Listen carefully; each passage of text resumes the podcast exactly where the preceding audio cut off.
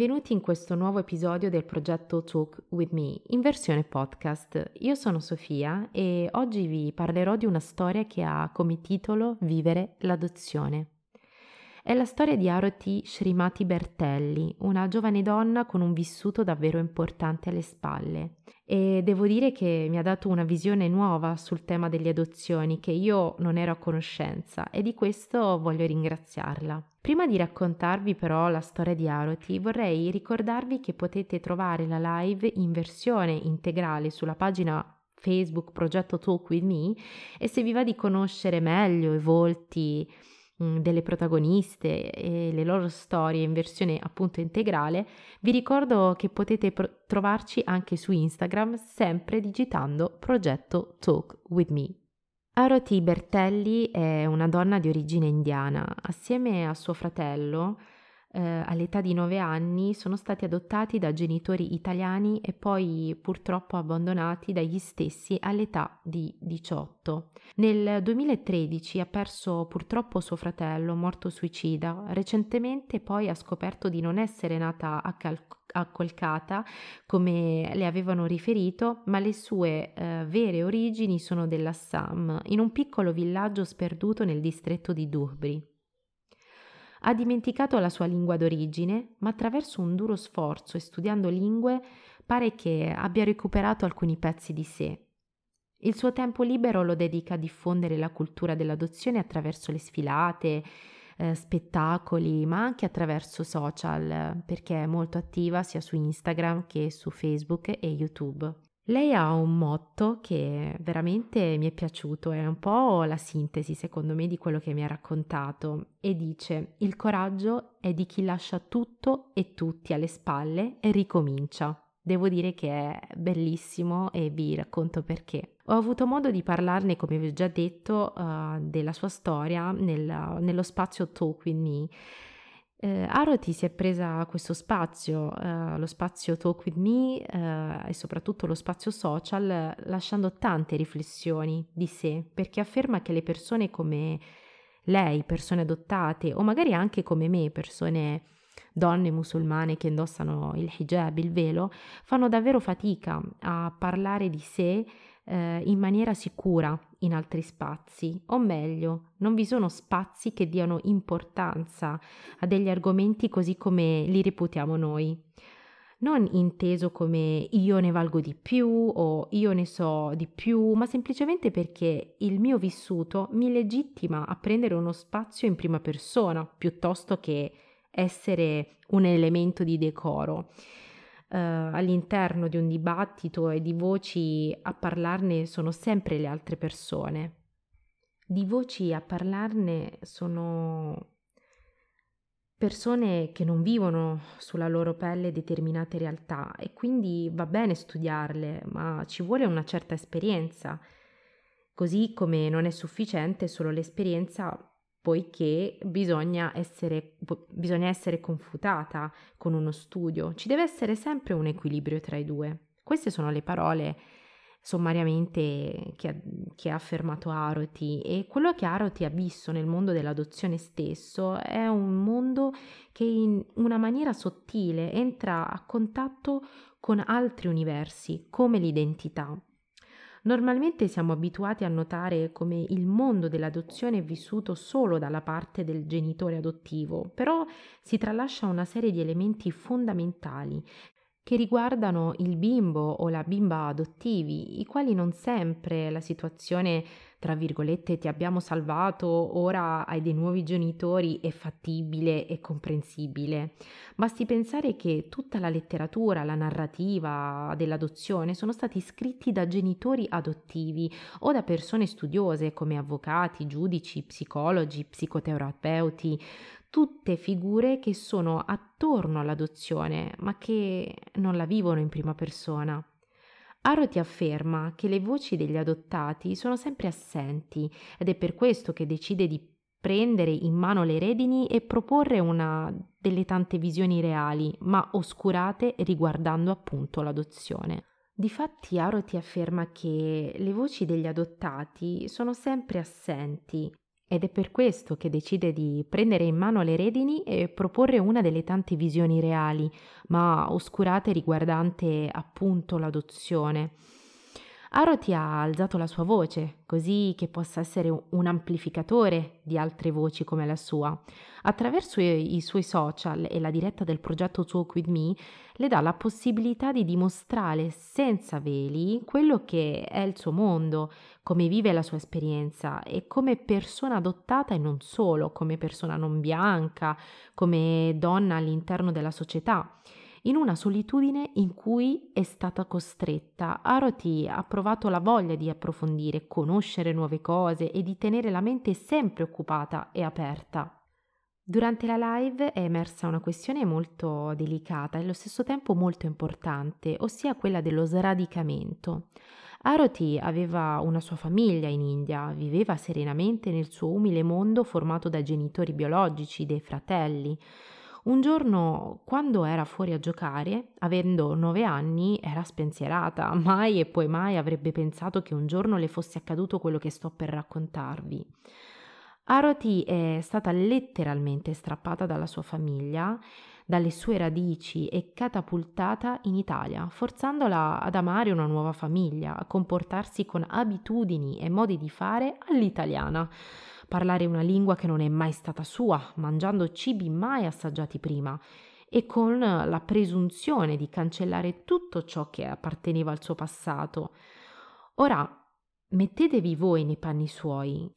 Immaginatevi che ai vostri nove anni, mentre eravate fuori casa a giocare a palla o a mosca cieca con i vostri amichetti di quartiere, vi troviate da un momento all'altro a dover vivere in una realtà estremamente lontana dalla vostra e che tutti i vostri ricordi, i vostri legami, i vostri affetti sarebbero rimpiazzati da quelli nuovi. Io davvero non riesco ad avere parole eh, di come gli adulti possano aver permesso tutto ciò come non ci sia stato rispetto, non ci sia stata delicatezza nei confronti di questi piccoli esseri umani, i quali saranno a loro volta il futuro, no? E rappresenteranno il futuro. E invece ecco che questo succede nel nostro mondo. Nel mondo dell'adozione si parla tanto di guadagno, come una vita dell'adottato che una volta accolto nella nuova famiglia si è fatto un miglioramento di, in tutti i sensi ma bisogna capire in base a che cosa esprimiamo questo giudizio di meglio rispetto a, dimenticando che vi sono anche perdite di quello che si lascia dietro le spalle. Fortunatamente oggi le adozioni funzionano in maniera leggermente diversa da come l'ha vissuta Aroti e da come l'hanno vissuta altre persone come Aroti, ossia che i genitori adottivi frequentano i luoghi d'origine, dandosi il tempo di conoscersi a vicenda, c'è un impatto sensoriale in prima persona con il figlio con il mondo che lo circonda, sono coscienti di tutto il bagaglio culturale che porterà con sé poi, una volta varcata la soglia dell'adozione. Non deve essere stato facile lasciarsi alle spalle affetti, familiari, amici, una cultura, una lingua, una religione, un'identità. Si lascia indietro un'intera identità ed è questo è il vero problema. Quando cresci, non soltanto in adolescenza, periodo in cui entri in conflitto con te stessa, ma anche ad esempio in età adulta, quando cominci a creare consapevolezza con tutto quello che ti è stato insegnato ed educato e eh, costruisci delle tue consapevolezze e decostruisci quello che ti è stato caricato addosso, ma che non fa parte di te. Tutto questo è a carico della persona che viene adottata. Lo sradicamento è anche una sorta di conversione, afferma Aroti, perché se partiamo da due culture diverse, da due culture molto lontane, in questo caso Oriente e Occidente, quindi India e Italia, con due culture molto lontane e diverse, già la tua identità cambia in base al cognome, ne acquisisci uno nuovo, il tuo vecchio non ti appartiene più, cambia anche in base al nome, poiché tantissimi bambini vengono ribattezzati con un, uomo, con un nuovo nome, spesso anche italiano, come per dire ora sei una nuova persona. È come se la cultura che adotta debba essere per forza quella dominante, pronta a cancellare tutto quello che è cultura minoritaria, facilmente depennata. Durante il primo periodo dell'adozione appaiono quelle che Aroti definisce traumi. Possono essere traumi linguistici perché non essendo nata in una famiglia bilingue, eh, per non creare traumi ha dovuto abbandonare il ricordo della lingua hindi per fare spazio all'italiano. Traumi che possono essere anche comportamentali e culturali. Aroti mi fa un esempio, mi dice che nella cultura indiana tenere a tavola la mano sinistra è sinonimo di maleducazione e ha dovuto eliminare dalla sua mente e dal suo inconscio quella che era una sua abitudine per fare posto ai comportamenti usuali della cultura italiana. Non erano dei cambiamenti naturali i suoi, ma erano forzati, erano meccanici, con tanto di stress a carico.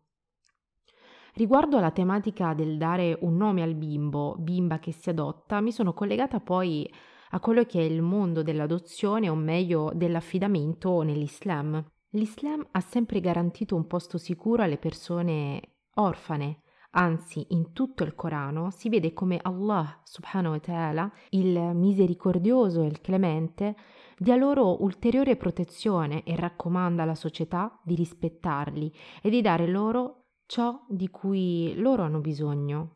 Lo stesso profeta Muhammad, pace e benedizione su di lui, era un orfano. Lui stesso aveva preso in adozione un bimbo di nome Zaid. Vi è un detto del profeta, pace e benedizione su di lui, eh, riguardante la figura della persona, del genitore che vuole adottare e dice chi prenderà in adozione sarà benedetto e andrà in paradiso e saremo come queste due dita sono legate tra di loro. Ora per um, darvi appunto per farvi capire cosa, cosa, significa, cosa intendesse il profeta con queste due dita, è praticamente eh, l'indice della mano destra e l'indice della mano sinistra unite tra di loro, quindi inseparabili, no? Una di fianco all'altra. La ricompensa di un musulmano è enorme se accudisce e accoglie un orfano, al contrario, un grave castigo avranno le persone che useranno ingiustizia verso un orfano. Alla luce di ciò, quello che si è detto mi è sembrato eh, opportuno che parlare appunto della posizione dell'Islam in base all'adozione. Purtroppo non tutte le persone sanno che nell'Islam non vi è adozione come la intendiamo noi eh, in Europa, ecco, magari in Occidente dove si è visto come ci sia uno sradicamento e una conversione della propria identità, ma possiamo parlare più di affidamento, di affido, inteso come un'adozione a tutti gli effetti dal punto di vista emotivo, ma con consapevolezza di appartenere a una determinata radice, con un nome di origine, una lingua d'origine, senza avere la presunzione di dover abbattere il passato, renderlo dimenticabile all'interno dei vissuti. Attraverso quest'ottica qui vi è la possibilità ulteriore di definire una continuità e non una rottura brusca tra il passato e il futuro. Come persone adottate, tantissimi ragazzi come Aroti hanno dovuto ricostruire la propria identità ed è stato difficile e contraddittorio tra essere e vivere, facendo entrare le due parti in conflitto, ma Aroti, dopo tanti anni e tanta sofferenza, può dire di avere acquisito un'identità solida, ma allo stesso tempo complessa perché mettere dentro tutto e tenere in piedi una persona che comunque ora fa parte di due identità messe insieme, Aroti si sente di non poter vivere al 100% la sua parte italiana senza quella indiana e viceversa e doversi bilanciare è un lavoro continuo nel tempo e soprattutto lo fanno anche le persone adottate. Appare evidente che lo spazio maggiore lo riceve il genitore, c'è una sorta di gratitudine, ma in senso unico, perché è il figlio che deve essere sempre grato al genitore per averlo, tra virgolette, salvato e offerto una vita migliore. Durante la diretta con eh, Aroti abbiamo affrontato la condizione dell'adozione anche dal punto di vista della gratitudine. Come vi ho già detto, spesso e volentieri vi è una sorta di egoismo genitoriale quando si ha la presunzione di dare al figlio adottivo ehm, delle frasi come ti abbiamo salvato da una vita difficile, devi essere grato a noi, ora sei così, oppure che ingrato che sei. Ebbene, se partiamo dal concetto di gratitudine, allora non può essere valido in un solo senso, ma la gratitudine deve essere reciproca.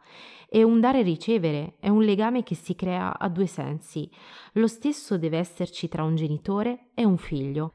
Quando si è adottati, così come quando si sceglie di mettere a mondo un figlio, si fa per appunto scelta del genitore, che ha tutte le capacità di intendere e di volere, a differenza dei figli, che non sono loro a decidere se venire al mondo o meno, e però, ahimè, molto spesso le colpe ricadono su, su di loro.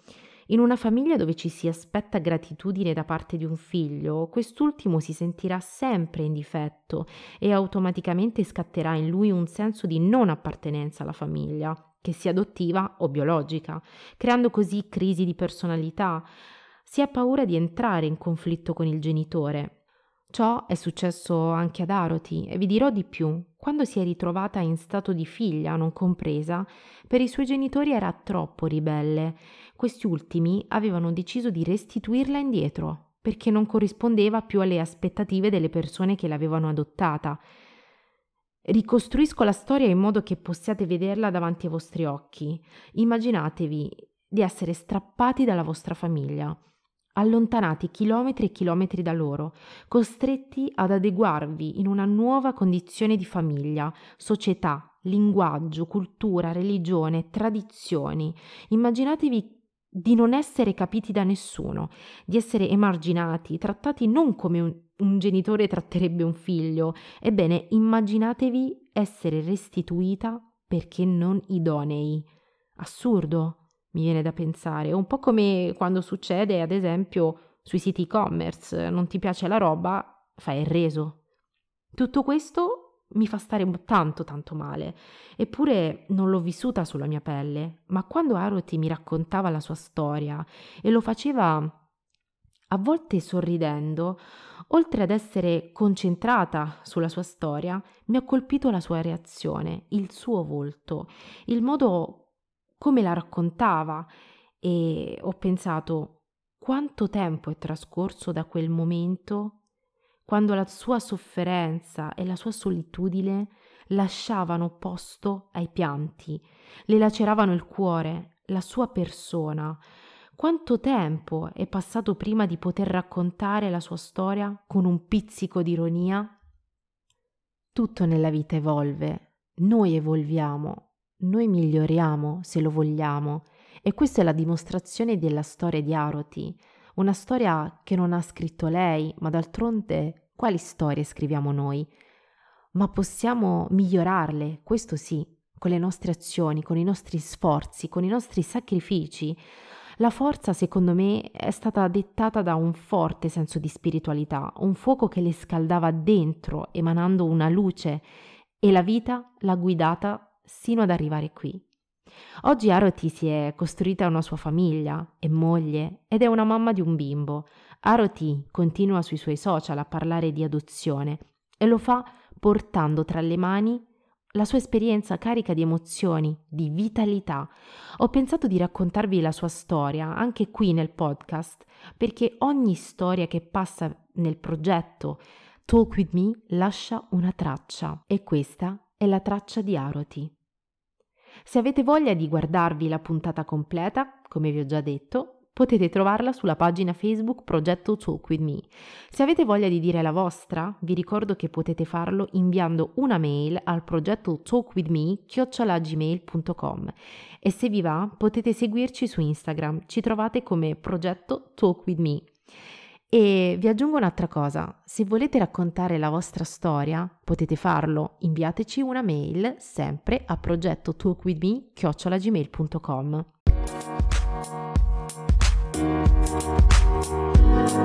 Thank